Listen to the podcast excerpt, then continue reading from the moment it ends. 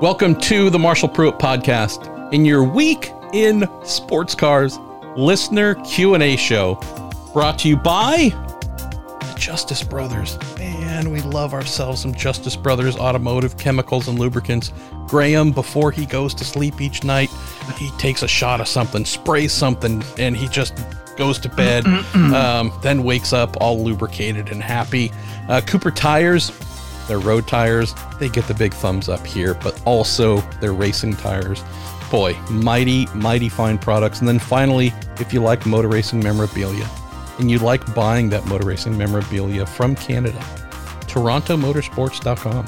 T shirts, hats, all of our show swag and whatever. I feel lame saying the word swag. Is that even used? I don't know. But, anyways, It's, it's so you. Yes, TorontoMotorsports.com. And then finally, the yin to my yang, the good to my bad.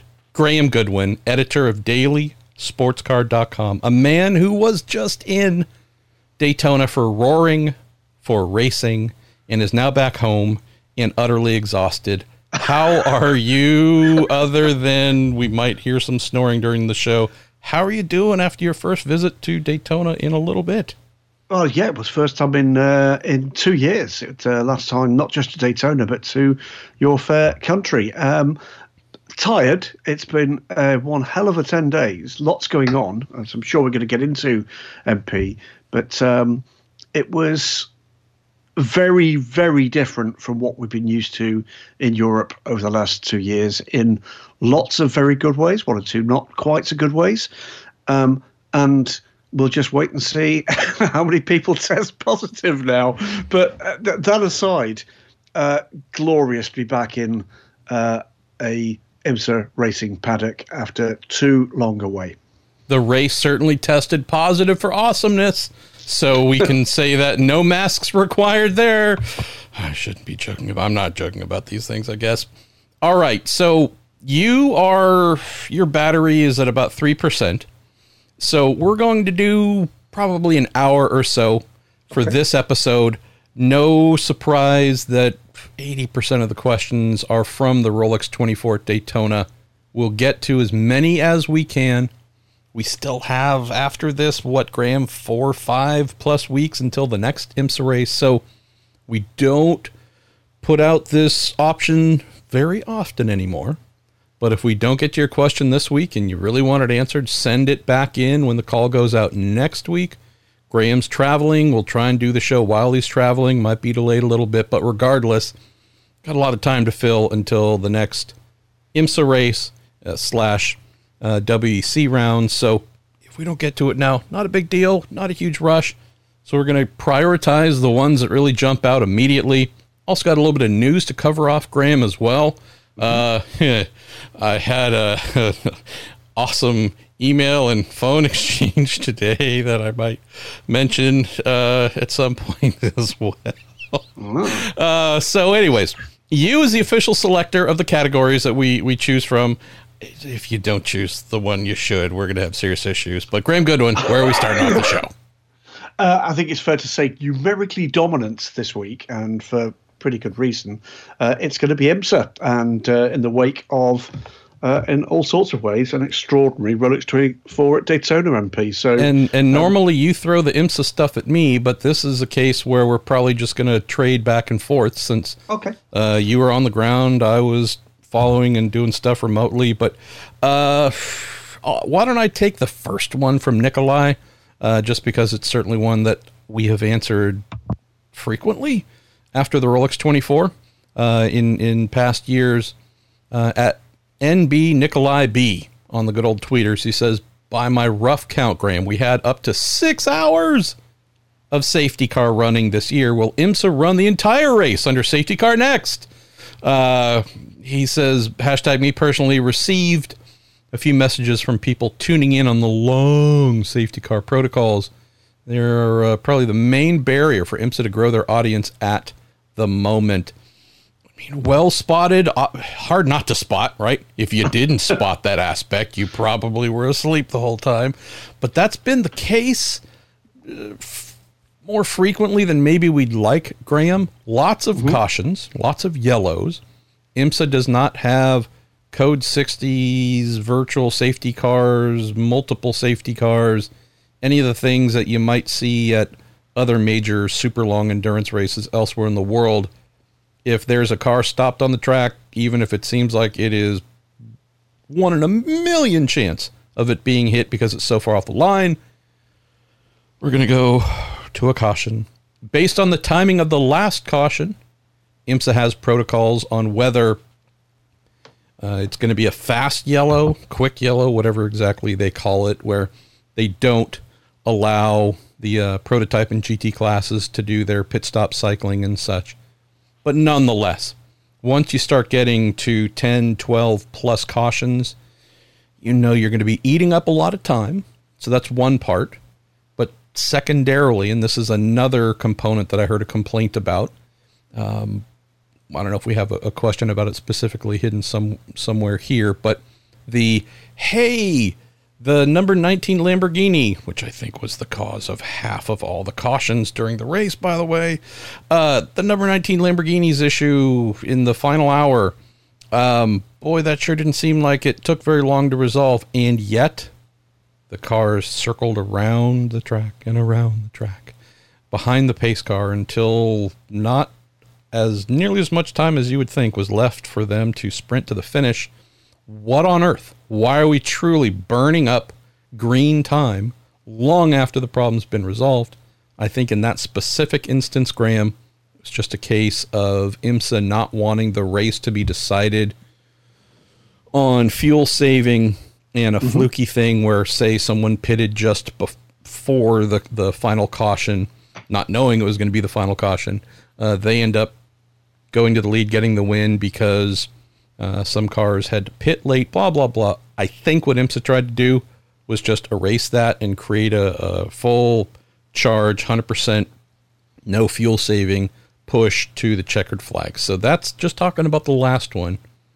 Give me your thoughts though.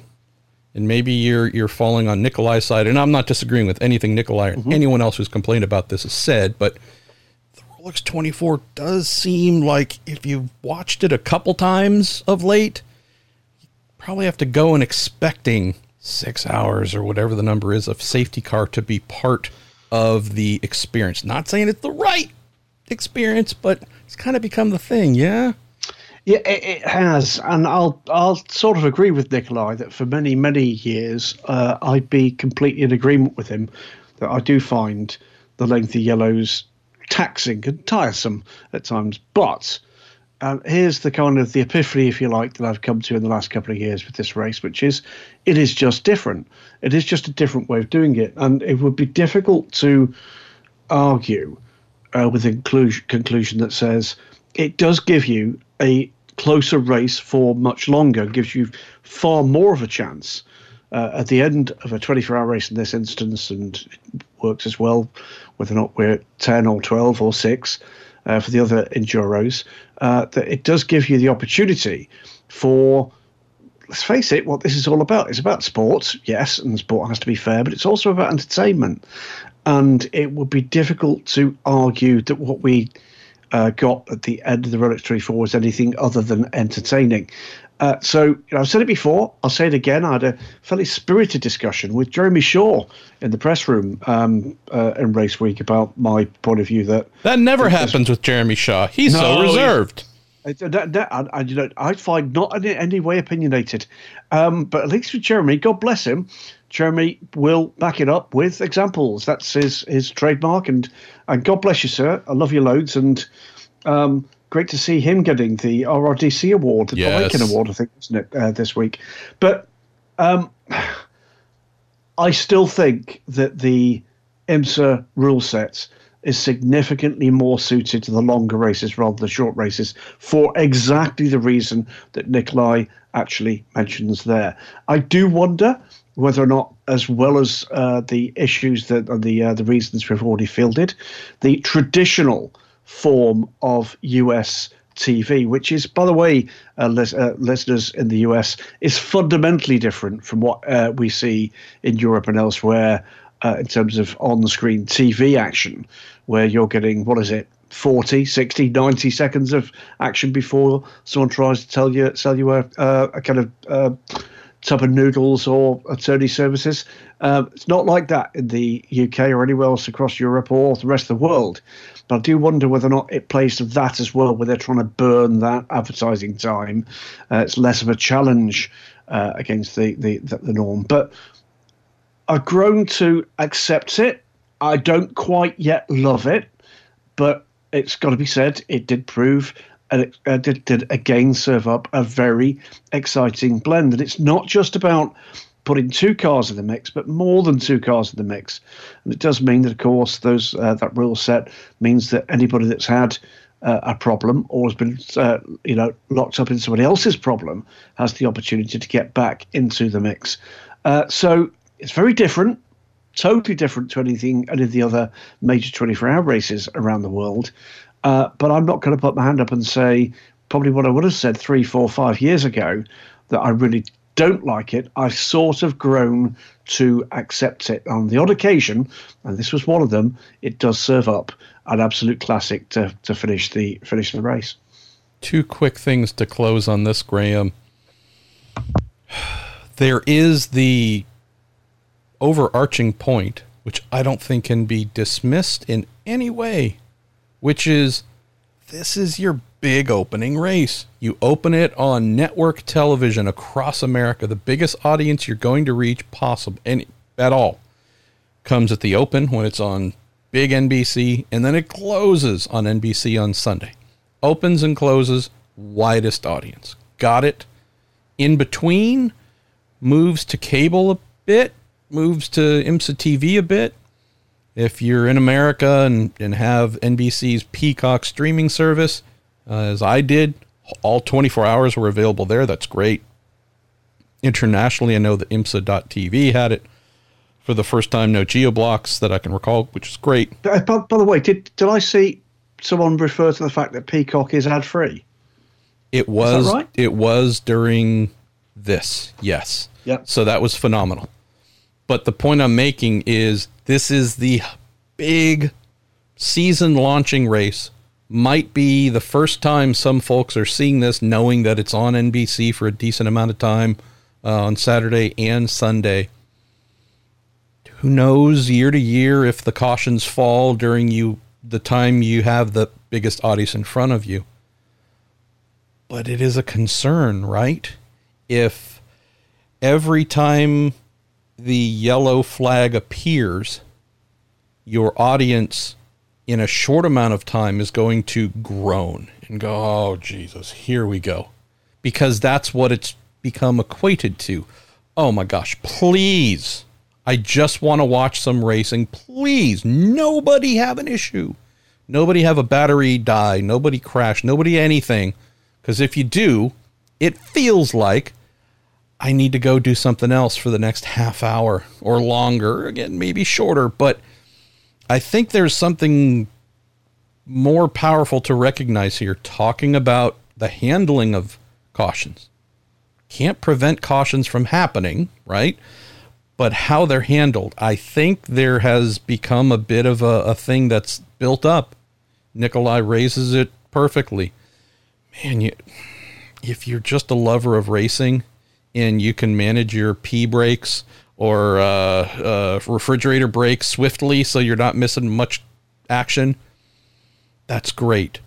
Uh, but boy, if you see a yellow come out during the Rolex 24, again, I have to believe you're getting folks, real lovers of this, even newcomers, Graham, might just be kind of raising their hands in frustrations, going, damn it, here we go. Okay, I'm going to go walk the dog, wash the car, shower.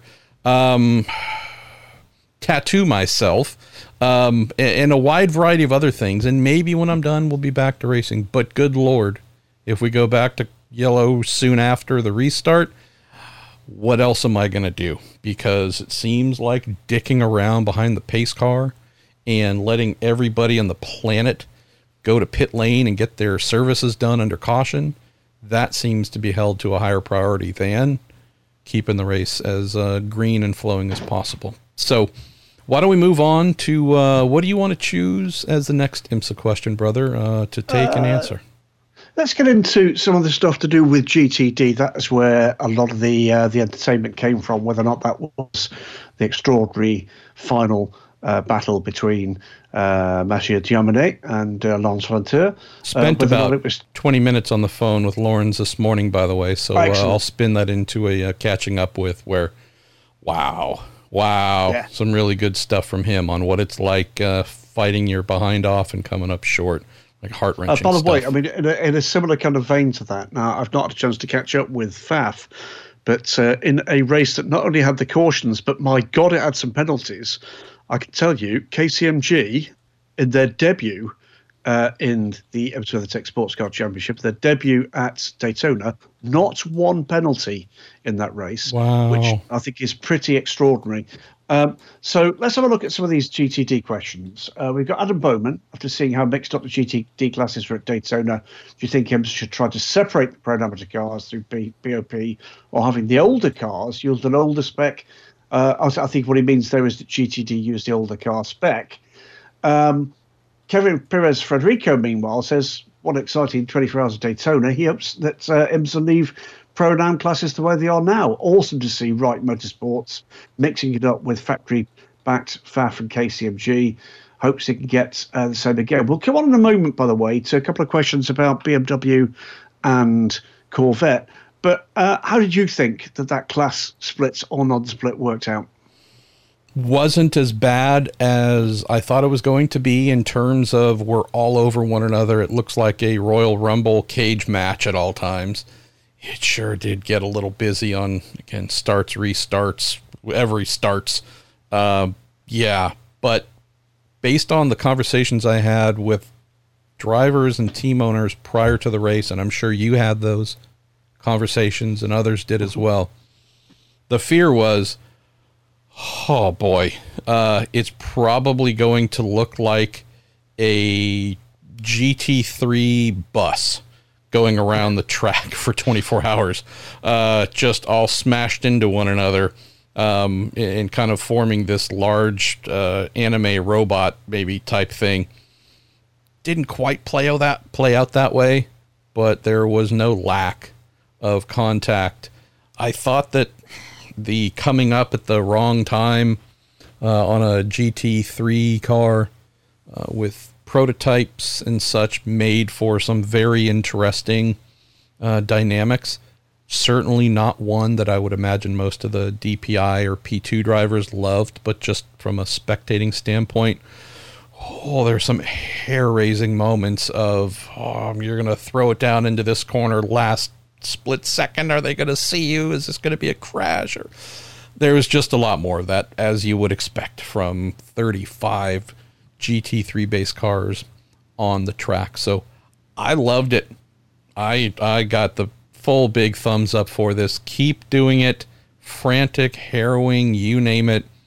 If we get I told Lawrence in our call, like if anything, I'm a little bit mad at you because what you and and Jamine just did, you've set the bar so impossibly high for entertainment that there's it's just every year is going to be a failure uh, for now on unless you two figure out oh some way to resume this. But I, I love the fact that hey, we've seen what having two identical but different GT classes uh, can provide. Did appreciate to close on this, Graham, that in GTD Pro, the full factory lineup in its car, um, Pfaff ended up winning. Obviously, KCMG first time there, run by our pal Matt Housen, who does a great job. Uh, you know, factory assassins there too. I did appreciate that we were not staring at a bit of a familiar uh, Corvette racing pure factory win or BMW pure factory win, even though there's we cannot by any means pretend that the Porsches that finished one and two are wholly independent from the factories. Um, I love the fact that uh, an independent type team like Pfaff with pro grade drivers in it, uh, and and uh, similar with KCMG, were able to go to the front and uh, win and be the top two representatives in GTD Pro instead of just being the, the full factory steamroller. Love that aspect. And then the second thing in GTD, oh boy, it sure looked like it was going to be nothing. It was going to be a Mercedes one through six uh, for a, a decent portion of the race. I realize that some fell out, blah blah blah, but just the Mercedes were so strong, it was really looking like if you didn't have one, you weren't going to win. And then we look at the top three, and you go, "Hey, that's actually kind of fun." We we did. I mean, Wright winning with a Porsche. It's not a surprise. That team's excellent. But just hey, Magnus, wow, that's fantastic. Uh, hey, uh, our team that might not fully understand uh, uh, lead crossovers when you have cars pit and yours stays out for a little bit and is in the lead. And hey, you guys finished third. Like the right portion of the podium in GTD, I don't think that should be a surprise to anybody, whether they won or second or third. That's not a surprise. The rest of the podium, I loved the fact that there was nothing predictable uh, in GTD as well, Graham. So I think in both ways, just wow. What are we talking about? We're talking about Helio and his amazing drive to hold off his former teammate, uh, the team that he drove for last year to win the race, hold, held them off, got Meyer Shank Racing's first ever victory in DP, uh, DPI after being blanked last year, pissed him off to no end. Helio, not like his drive at the end sealed it. Obviously, Tom Blomqvist and Ollie Jarvis and Pagenaud did their jobs, but we got two things to talk about: GTD Pro finish, holy crap, and then yeah. Helio at nine thousand years old climbing the fence. Meyershank Racing winning, winning on the tenth anniversary of their first, celebrating uh, the late Justin Wilson as well. Like this is fairy tale stuff. Period. End of story. The only class that didn't deliver in terms of excitement was LMP3.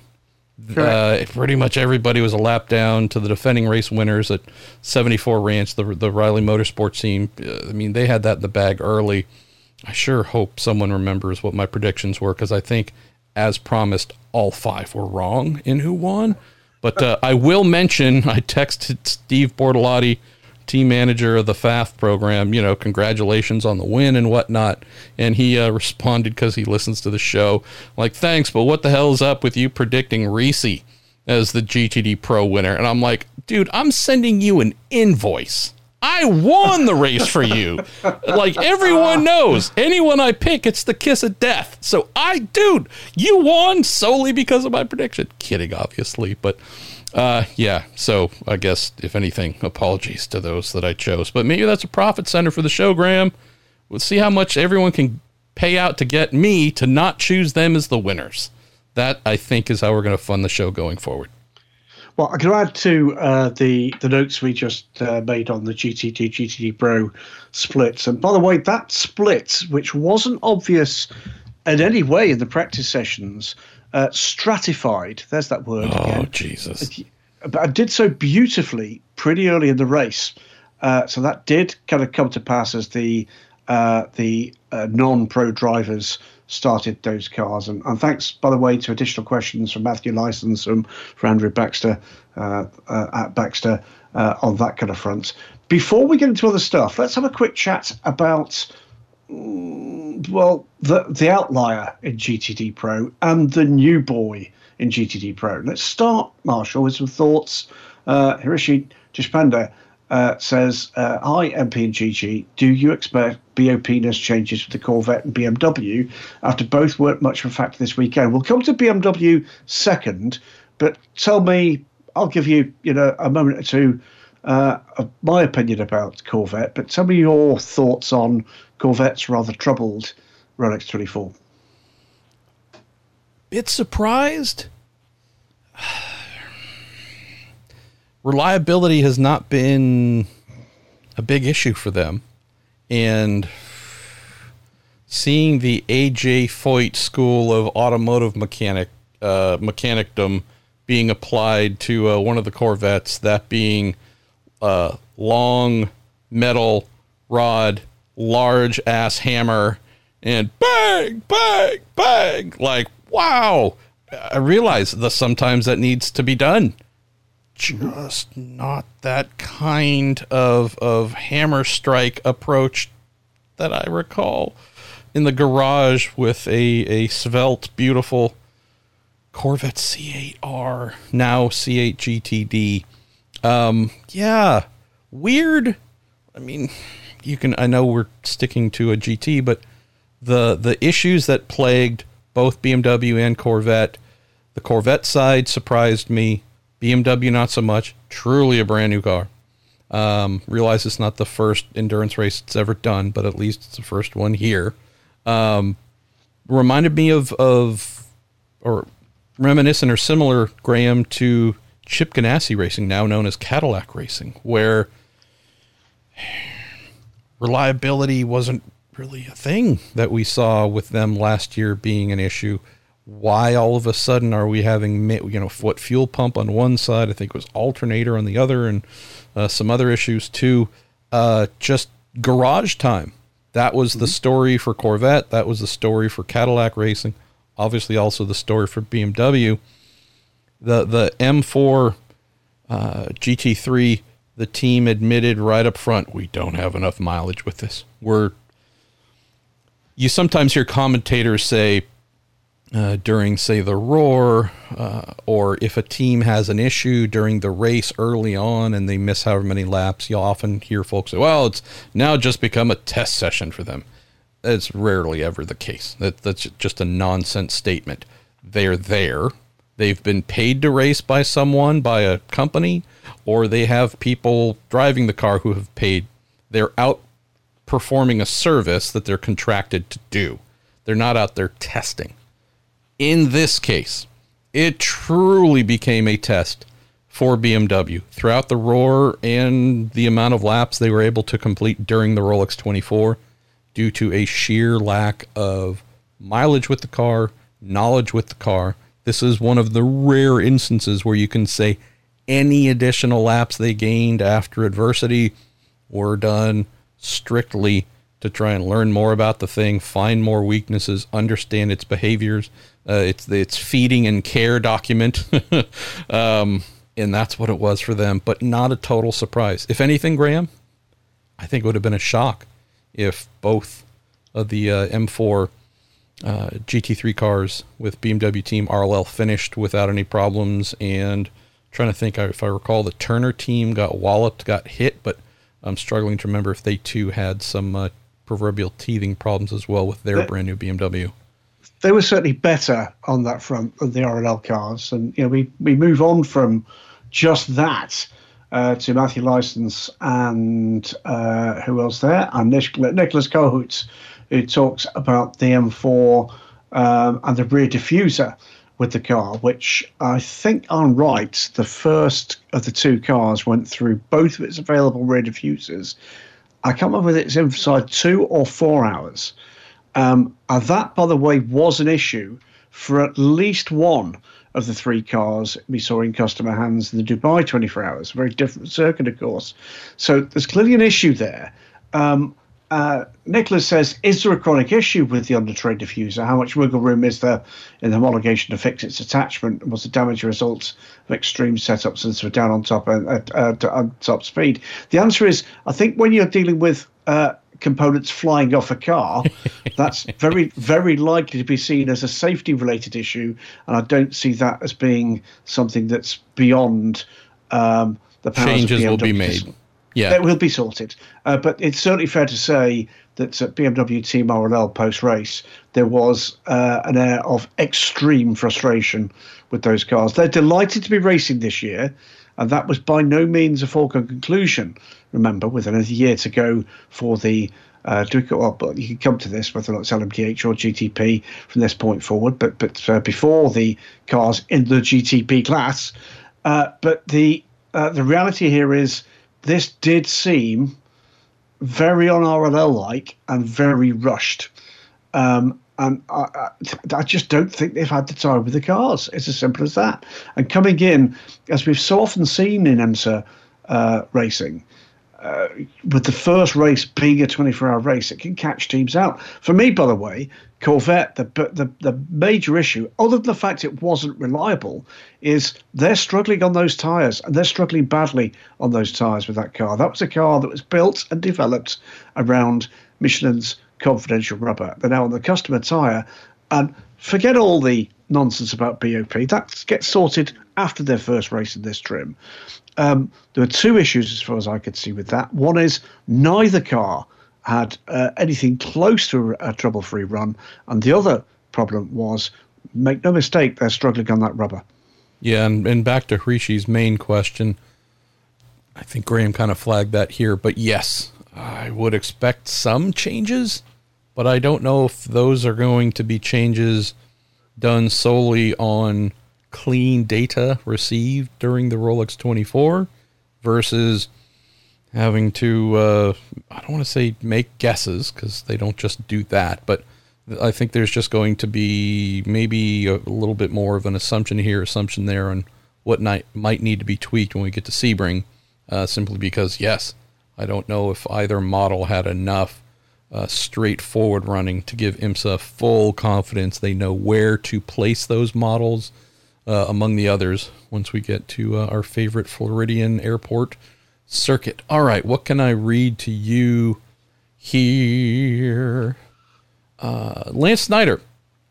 Okay. maybe we uh, maybe this cracks open a little fun sidebar here.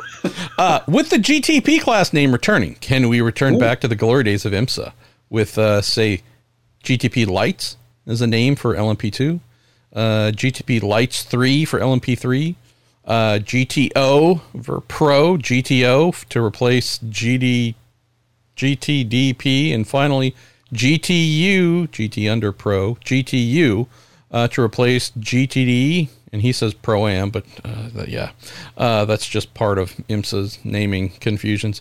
Also, how can I stop snickering whenever I see GTDP? Yes. Uh, yes. Uh, I kind of do this, did the same thing, and I'm not totally sure why.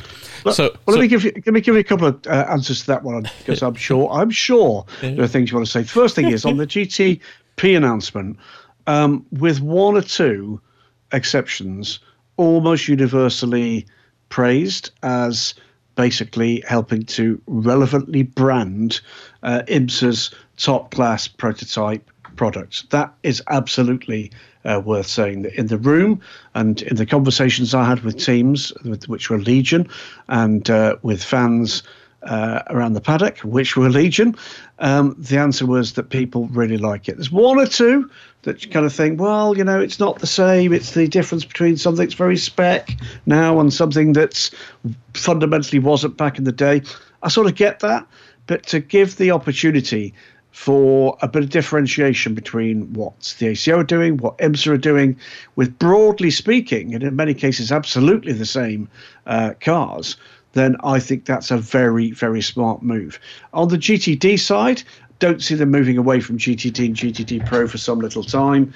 Uh, the one addition I'll give you, and this was uh, the the story that uh, you commented on, and we then had uh, confirmation of its accuracy later, which was the Guy Cosmo side of things. I did see one internet wag putting out something which I thought was very good, which was that was GTD on Pro. Jeez, yeah. We'll just leave that. So there. what? Th- what say? What say you about GTP? I cannot. I cannot for a second think you're going to be anything other than wildly appreciative and supportive of, of that move. But uh, what? How's your week been on the GTP uh, okay. front? Okay, I'm going to try and get up and off of this soapbox as quickly as I can. Oh no, go, go and go, try not go, to use as loud a voice as I did in a phone call uh, an hour or two ago with someone from IMSA. Um, couple of things, no secret. I've been pushing and suggesting IMSA to ditch the earmuffs shitty LMDH name. It's just dumb. It doesn't roll off the tongue, as you've mentioned, Graham, countless times. The H was announced, lowercase h, with had no meaning. Um, just ill-fitting, meaningless, blah blah blah. New class, new era, new formula, new whatever. Let's do something that means something to us here in good old America, and uh, harken back to GTP. Uh, pitched that to John Doonan in an interview six, seven, however many months ago. I'm not saying they made the change because of me. I will say that I have been pretty consistent whenever the topics come up uh, over the past six or seven months say, hey, just an FYI, LMDH is still hot trash. Please. Was that was that consistent or insistent? Consistent and insistent, um, and constipated. Uh, GTP, come on. And to the detractor's point, yeah, cannot argue the fact that uh, the GTP rules were fairly wide open. What we have coming with GTP is not the same, but it's pretty darn close. Uh, so I'm good with it, and I do see a good fit here. Nonetheless, got a communication this morning, and it was clearly that the person sending it was not sending it on their own, but was sending at the instruction of someone else. With the head, the headline of the email was GTP and LMDH, and in that email, a very belittling, dismissing uh, tone taken, trying to inform my ignorant self that IMSA has only changed the name of the class. Now, I guess if you want to be a real stickler for accuracy, you could say, well, the upcoming class has never had a name. Got it. I do know that when we get to 2023, we have a name right now. It's called DPI. There will be a change. Uh, when we get to 2023, there's going to be a new class name. So to me, there is a change. Whatever. If you want to say IMSA's never technically named the upcoming class until they went with GTP. Got it. We'll stick with that. There we go. In what I've written and what I've said, what I've spoken here, what I've mentioned on social media, and what I will always do until there is another name change for the class. And cars, the and cars is the, the sticking point here, is refer to it as GTP. The email that I got this morning, again, dismissive, belittling. Hey, just in case you didn't get the press release about this. I've attached it at the bottom here for you to read, jackass kind of tone. Uh, w- series wanted to inform me, Graham, that damn it, there's a right way and a wrong way to present this. And you're doing it the wrong way. The class in 2023 is GTP. The cars are still LMDH. I started typing a response. And I decided I need to pick up the phone because these aren't the type of emails you want existing. They'll come back at you at some point in time. You don't want to put that in print.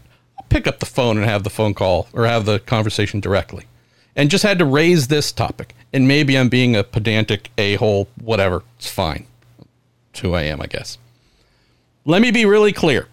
The current cars that compete, called DPI, they're in a class called DPI. On the sides of those cars are stickers that say DPI.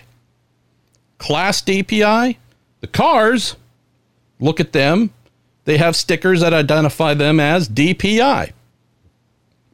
I'm not talking about homologation papers, Graham. I'm not talking about any any of the minutia background stuff, organization level, uh, sanctioning body level. I am all this is coming from a place of what you're presenting as a series and what fans are getting and understanding. You call the class this, the cars are named the same thing. You put stickers on them by rule. They got to put them there. Got it. What you want me to understand is when we get to 2023, you've named this class GTP. You were mandating these cars carry a brand new logo that says what on it? LMDH or GTP? The answer back from IMSA was GTP. So, class GTP on the cars, you're requiring them to carry branding that says GTP. But you want in what I write, what I speak, what I tweet, and everything else to refer to these cars as something different than what you here in North America alone, not internationally, you guys don't have the power to rename anything that the WEC uses, that the ACO mandates strictly you have sent a message. You even came up with a brand new logo to call these LMDH cars that will be called LMDH in ACO slash FIA WEC competition. You've chosen to name them GTP, the class GTP, and put that name on the cars. And yet you feel the need to needle me that I you think I'm confused about what these cars are? Huh. What do you think your fans understand them to be? You've changed the name of the class, you're putting that name on the cars. What do you think the fans believe are going to be racing in IMSA next year? Don't Care about WEC, don't care about Le Mans, not talking about anything else but here. Y'all made this change. Well, but they're still LMDH.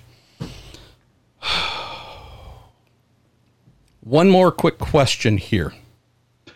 So, tell me what you understand what has happened. And I was told direct words, well, this was not a rebranding exercise. And I'm like, what? You have Yes, it was. changed the logo. You have come up with a new brand identity. The old one had four letters, three of them all caps, one lowercase, and nobody really understood what the bleep it was. You've come up with a new one that's actually an old one.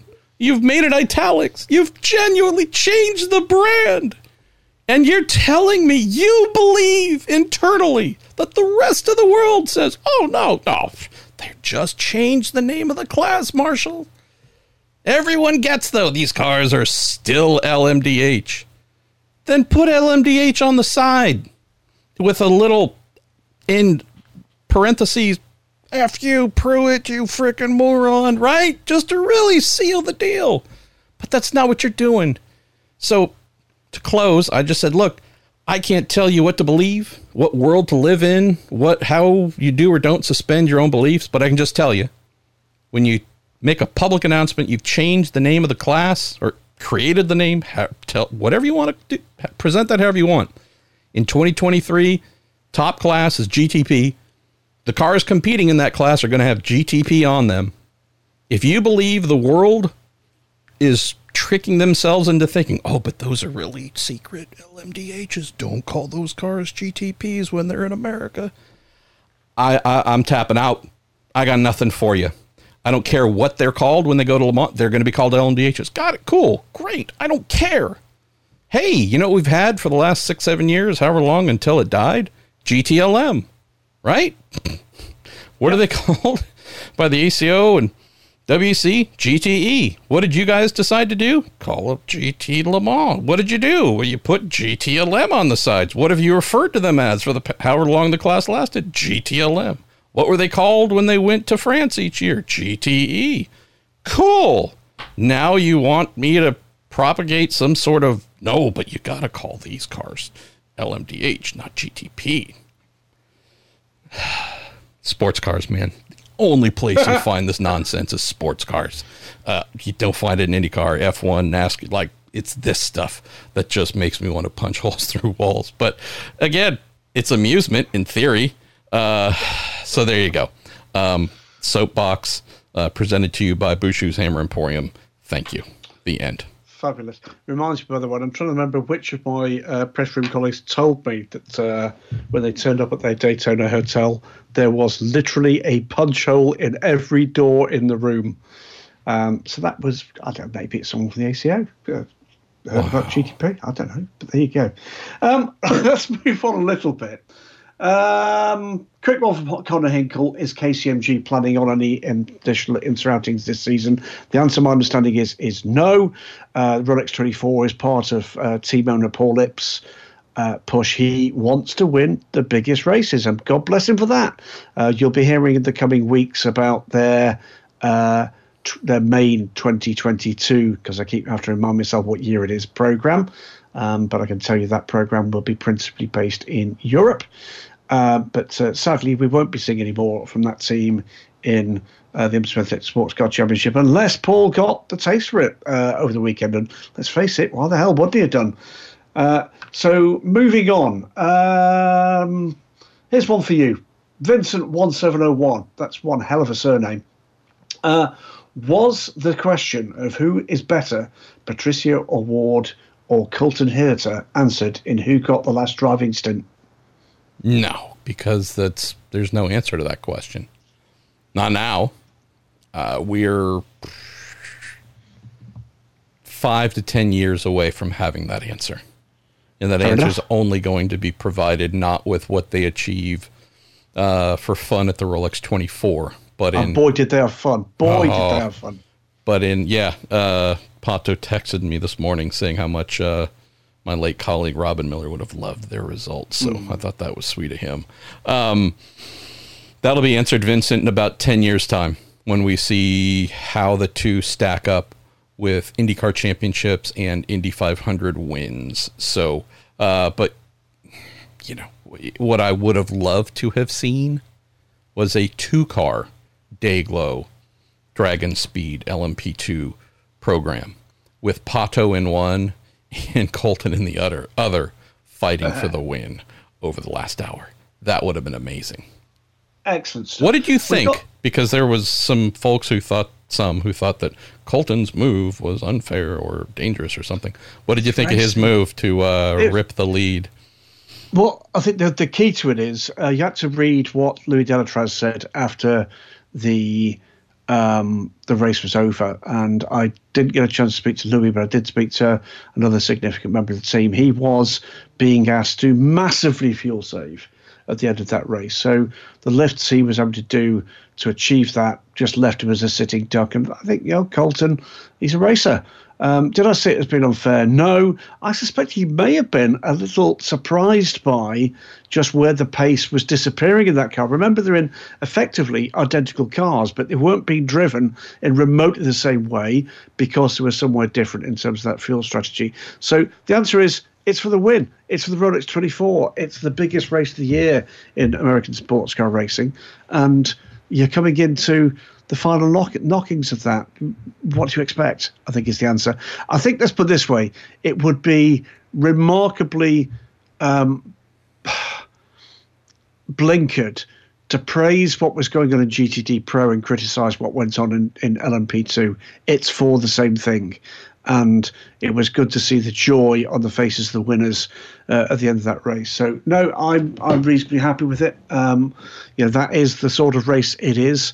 Um, I think uh, Louis Delétraz, I'm sure if uh, if if he was sitting here now, would say, yeah, firm. But ultimately, if that had been the other way round, I'm sure would have put one on Colton Herta just as hard and just as decisively. Um, we've got a number of questions, MP. I don't know if you want to go into this one about the NBC TV broadcast. Matty McDonald, James Malloy, Caleb Whis- uh, Whistler, Ryan Terpstra, who else? Uh, Ed Uris, uh, Dan uh, Wood- Woodrich. Uh, let's have a quick look there. Amongst the ones going into a variety of um, critiques of the NBC broadcast. I saw some of the output, didn't hear much of it. Um, did see uh, getting into the uh, late late evening uh, what I would describe as being a significantly too lingering a shot um, on Jimmie Johnson, who was laps away from getting into the car, but helmeted up and getting himself in the zone. But that, for me, went on way too long while there was really good green flag action going on. But I'm, I'm not a consumer of that product. Uh, Matty McDonald, by the way, says he's lost track of how many times he checked on the race, especially Peacock coverage overnight. Green flag, we spent five to seven minutes staring at talking heads. Uh, James says the NBC broadcast was brutal between NASCAR personalities clowning around to the full screen interviews during live racing. Uh, Caleb Whistler, uh, fantastic Rolex 24 weekend. The only thing that would have made it better is Eurosport commentary. Hashtag sarcasm. Crowd fantastic. Uh, Ron Terpstra said NBC uh, broadcast substandard for what expected. And Ed, what does Ed say? He asked the same question I did about commercial free question mark on Peacock. And Dan Woodrich says, uh, whilst watching 20 hours of the race, it was pretty clear NBC commentators were struggling with the difference in team names of GTD Pro and GTD. this is an interesting one. Could we not simply uh, simplify the process for the amateurs with something like GTP? Oh, sorry, it's GT Pro, not GTP Row, GTP, uh, GT Pro Am or GTM. I think you've just experienced why they're not going to do that. I've been trying to get my head around that, Dan. But what yeah, Dan, you- you're going to get an email from IMSA, by the way. Come on, man. Figure out the class names, you big dummy. Sorry. Saying, no, no, the GT three. Don't let's not go there. So you were a consumer of that product. What, what did you um, see and hear? That, um, Yeah, I left your actually consumed, I think, almost all the race on uh, Peacock. Went into this a bit in the Weekend IndyCar listener Q and A last night because no surprise, a lot of questions from IndyCar fans who watched the race. This was one of them about the the coverage and such.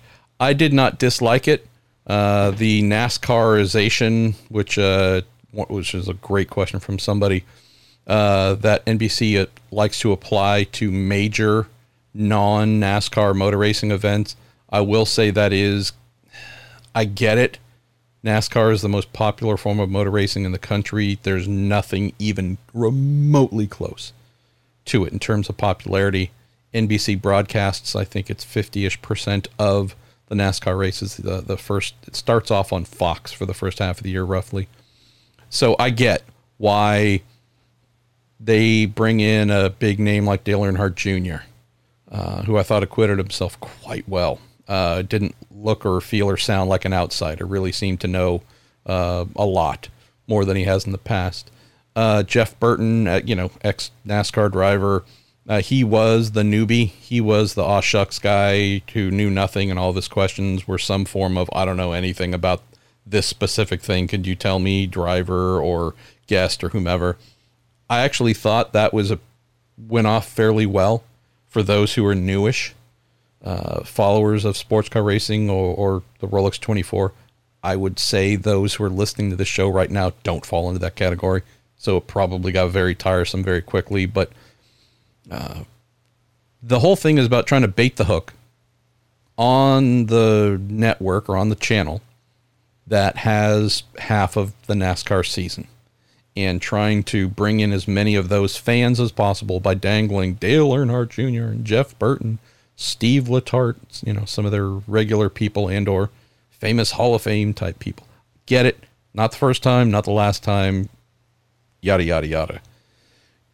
Can't disagree that if you are a hardcore lover of endurance racing, uh, you probably would prefer a uh, the the 24 hours of live commentary uh, via the WEC during the 24 hours of Le Mans, where you now granted I know there's some changes, but whatever. Know that a Graham Goodwin, a Martin Haven, run down the list, pit lane folks, all interacts to the highest degree, know every single thing, every team name, how to pronounce all the drivers' names, where they come from, names their dogs, just right, just institutional knowledge at every level. I know that for the hardcore sports car fan, that is more comfortable. Your people are talking right back at you, feeding you in depth insight. I do at times wish that NASCAR was maybe on ABC uh, instead of NBC because then we wouldn't have this. Then we would have, in theory, pretty much all hardcore presenters, pit lane reporters, and you name it. There'd be no nonsensical, lowbrow, try to appeal to the most widest and uneducated fan who's just here for a little bit of NASCAR flavor. But for whatever reason, that's a style. I didn't mind it so much this year, but last year, I think in particular, with the contractually obligated every 30 second uh, mention of uh, reigning NASCAR champion Chase Elliott being in a car. Like that was just crazy over the top. Um, I don't know. I've ha- I've seen it so many times. Been part of one or two broadcasts back in the speed days when there was a heavy insertion of NASCAR stuff too. And I think I might just be a little more immune to this than others, Graham, because mm-hmm. I've experienced it so many times that it's I'm less pissed off about it. But I it, I don't discount or downplay any of our listeners or any just hardcore sports car fans in general who say, "Hey man, uh, they got their race at Daytona in like a month or whenever it is. Why don't you leave those people for their race and give me our people for our race?" But using our race just to try and serve up uh, folks for theirs and to make this feel kind of like an early NASCAR race, I don't know if that is exactly the right direction to go here.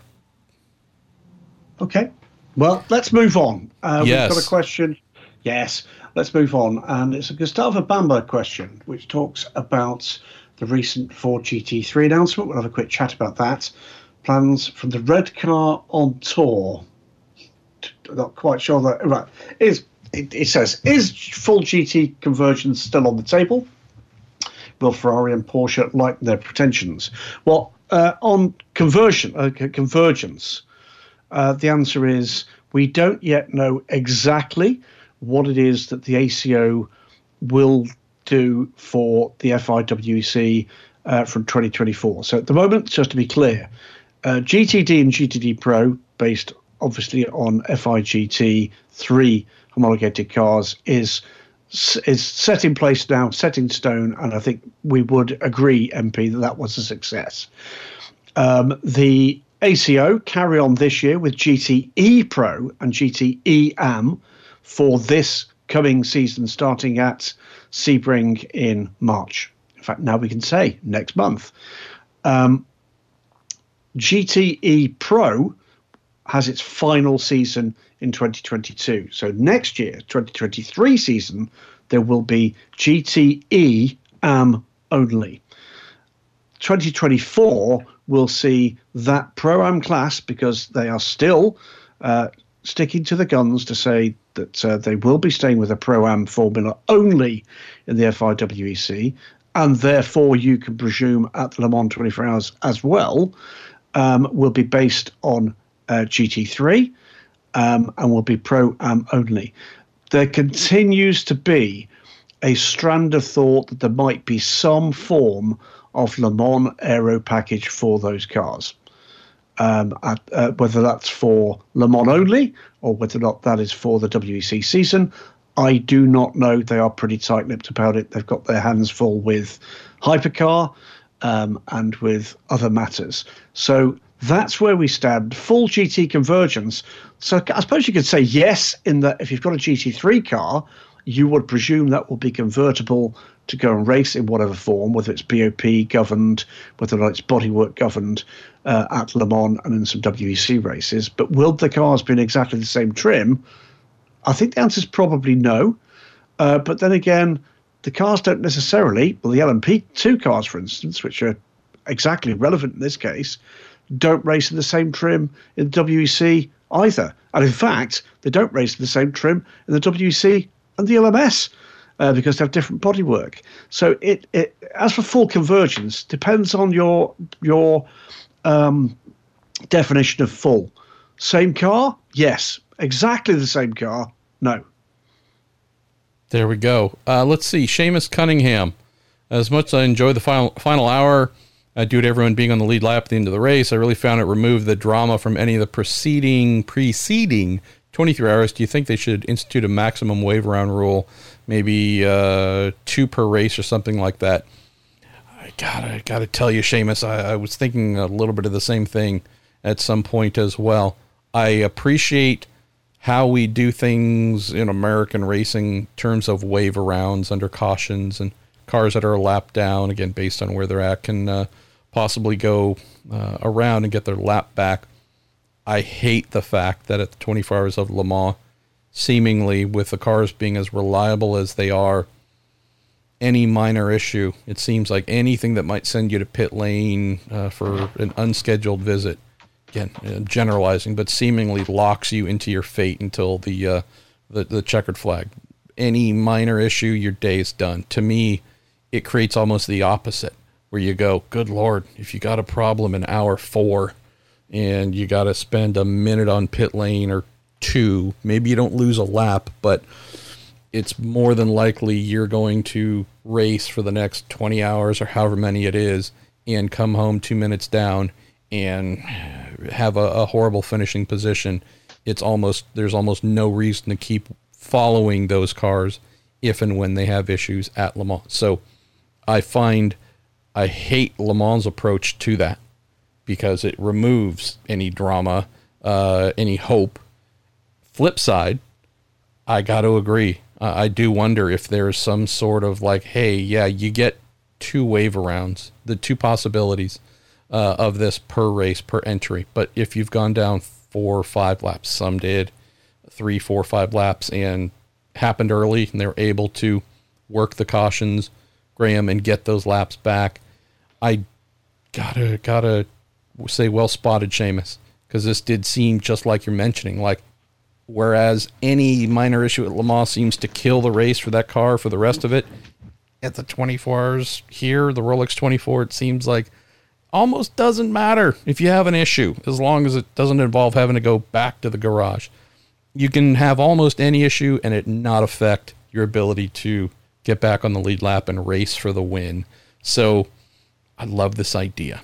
Uh, Dan Werderich of the a couple questions you sent in said regarding the cold tire issues, NBC couldn't help themselves mentioning it every 45 seconds.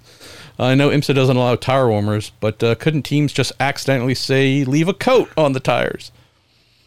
You they know, leave them out the sunshine. They did leave them out the sunshine. Yeah, yeah. There was that. Uh, that plan didn't work as well. Uh, starting at about 7 p.m. Saturday night, I think, uh, 6:30 or 7 that, p.m. But that was what that was the amount of flaw in that plan. There we go. Um, the IMSA clarified saying no, you can't take them back to the transporter, the well heated transporter, for example. They have to live in their quote natural environment. Basically saying, look, you know, if you want to put them outside, that's fine, that's ambient, but uh, you can't do anything else to them. I do have to wonder, uh, and that's Larry Foyt calling on the other line, I, or on the same line. I will have to call him once we're done here. Um, hey, teams also try and stay warm inside the tents during the race. You don't tend not to see like the big kerosene heaters being fired off, Graham, because the smoke and the you know you don't want to yeah. kill everybody, uh, poison everybody, and kill them. But you know there, there's whether it's electric blankets being used by folks standing near the tires. Like all I'm saying is this: I get the you, we don't want you to really manipulate the tires artificially yeah, I just got to believe that you could probably make sure they were slightly toastier uh, than they would be just by having various warming devices near them, people with warming devices near them. Um, how's this? One thing. If I'm a, if I'm someone trying to do something vaguely smart along these lines, uh, hey, it wouldn't look strange if someone took one of the big packing blankets, right, Graham, and threw it on top of a stack of tires. Well, if at the bottom of those tires on the ground you had three or four of those, the uh, little nuclear hand warmers, the ones you pull out a little pack, and once uh, you know uh, air hits them, they come up to some sort of really nice high temperature that you put in your pockets or whatever to keep your hands warm. Like, you know, gee, what if a couple of those fell on the ground beneath the tire at the bottom of the stack, and you uh, packing blanket accidentally fell on the top of that stack of tires. And in theory, you've got the little furnace type thing going on inside that's not obvious for anyone to see, and that packing blanket doesn't look out of place. Gee, I don't know. Only question I have is all the tires, all the wheels, I should say, have uh, TMS systems mounted tire monitoring systems. They will measure measure temperature and pressure most of those are dead and, and inactive until motion happens. Usually in their triggers, I believe that you can program them in to have. So once they see movement in terms of rolling or otherwise, um, they should not be, you know, transmitting. Knowing that IMSA is monitoring tire pressures and in th- taking this from the TMS systems, knowing that they're really monitoring them hard this year, Graham, at the Rolex 24. In theory, they'd be able to take temperature off of those too. And if someone really wanted to get into uh, their business, they might be able to get a look and see that, hey, those wheels and tires just went on the car, and hey, they're now up to this temp.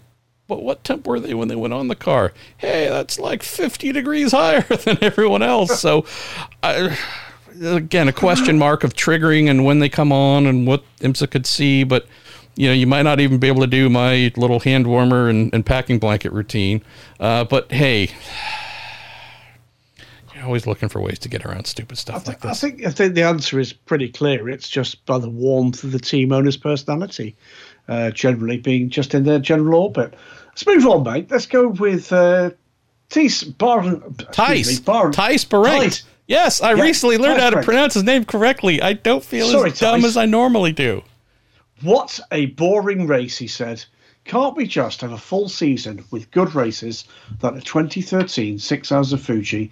If the, re- the season has races like Daytona, I'm afraid I'll have to stop watching IMSA and maybe even WEC. We'll miss you. No, We will miss you. No, this is I've been been saving this one. Total agreement with Tice. Sadly, I'm announcing the end of the Week In Sports Car Show right here because Oh, I'm with him. It's terrible. Okay, Yeah, just the race was so bad. I'll say no more from this point. I've decided we can no longer do this because sports car racing has been ruined. Kidding aside, uh, Tice Barendrecht. Yes, thank you, Tice. Greatly appreciated. Maddie McDonald says, When is IMSA going to update their awful app? Well, the answer to that is, Maddie, they actually updated it three years ago, but it's so damn awful, it hasn't fully populated and uh, rebooted itself. So, is there still an IMSA app? I don't know. I haven't used it. I don't use it. Uh, yeah. Thanks, by the way, Maddie. Uh, appreciate you. Um, what else can I read to you here? Is this Graham? You're gonna have to make the call. Is this just an all IMSA episode? Do we save some of the others for next week? I think we probably do save some of the others. So, so we will just carry the ones over that you've sent to us. I know that uh, today, for instance, and I've not had a chance to get to it through uh, extreme exhaustion, um, but uh, we've had the uh, WEC entry list for Sebring as well as the full season stuff. So with things like Sebastian Ogier, etc. We will carry those over to next week. Is stream exhaustion like when you just know you you can't go tinkle anymore? Or Uh, I- I- extreme exhaustion. I'm sorry. Extreme exhaustion. Uh, if I, the at first part of 57 years old and on medication, uh, I'm afraid the former is quite the opposite of uh, of my current uh, physical predicaments. But um, Kai but Keeper yeah, at Kai Keeper K I I K E E P R asks why Audi customer racing programs weren't running. Do you want to take that, or you want me to? I think I took that one recently, but did. uh, do you want to just answer it quickly? Uh, nobody Uh, likes Audi customer. Audi North America, Audi North America, discuss. Yes. Um, it, how's this? I saw a post game segment last night after my hometown, home, whatever, Golden State Warriors NBA team played the Houston Rockets in Houston, beat them.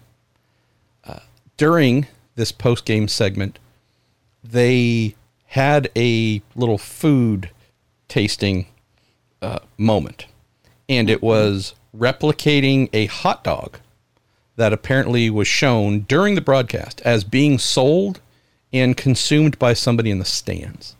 So apparently at the Houston Rockets dome or arena, or whatever the, they call it, they sell a hot dog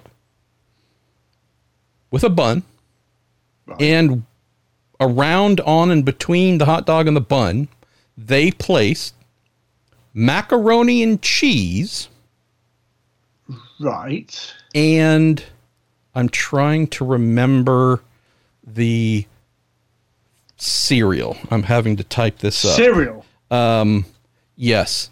Uh, macaroni cheese, hot dog. macaroni and cheese and I'm finding and Fruit Loops. wheat? No, Fruit Loops. What? So it was a hot dog loaded with macaroni and cheese and Fruit Loops. And What wanting to this? keep in mind the the Gold State Warriors broadcast host and whatnot are in the Bay Area. They didn't travel, so the production folks replicated one of those hot dogs quickly, uh, as fast as they could, to have one of the hosts try it because it became an obvious topic of discussion during the broadcast. And he took a bite, hot dog, bun, macaroni and cheese, and Fruit Loops chewed it maybe three times, looked up like someone had stuck a cattle prod up his backside, and one of his broadcast co hosts handed him a garbage uh, bin quickly for him to, I don't know if he spit it out or threw it up, but it appeared to be one of the most disgusting things on the menu. You think? They then pontificated as to how many they thought the Houston Rockets arena sold of this special custom hot dog, to which they said no more than five. I bring this up because, at least for what has developed in IMSA, in GTD, with the Audi R8 LMS, Evo, whatever, Two. two, it's become the macaroni and cheese and Fruit Loop hot dog of GT3 offerings. So doesn't mean it's not a good car to some. It just means that, in particular, the folks uh, selling it or offering it or supporting it have not uh, created a reputation of excellence for folks to want to take a bite into it anymore. So um, I don't know how I managed to insert a mac and cheese Fruit Loop hot dog reference into a question about Audi and GT3, but it was just done. Uh, you want to take us home, Graham? I feel Let's- like we should let's do it. stop after that because it's only going to get worse. We'll we'll stop at this point. Thanks so much for so many questions uh, this week. That's been about an hour now for the week in sports cars this week. And before I fall face first onto my keyboard, um, we will say good night. We'll say thanks again, as always, to Cooper Tires, to the Justice Brothers, and to TorontoMotorsports.com. Uh, thanks, of course, to you, Marshall, and to uh, uh, excuse me, and to Daniel Summersgill for again putting these questions together in very quick order. We'll be back next week. Remains to be seen in timing whether or not that will be me uh, here in the UK or me by that stage on the next of my adventures with the start of the Asia Le Mans series, uh, where again I'll be on TV duties with, you'll remember him, tall bloke, used to drive a Corvette. Can't remember his name immediately. That's the guy. Oliver Gavin. Ron Fellows. Sorry. We'll be starting. We'll be starting off uh, with that adventure next week, and the week in sports cars. My guess is we'll be coming uh, for the second time in the recent weeks from Dubai, and then the following week from Abu Dhabi. Um, this has been the week in sports cars, part of the Marshall Pruett podcast. I've been Graham Goodwin. He's been Marshall Pruett. We'll speak to you next week. Good night.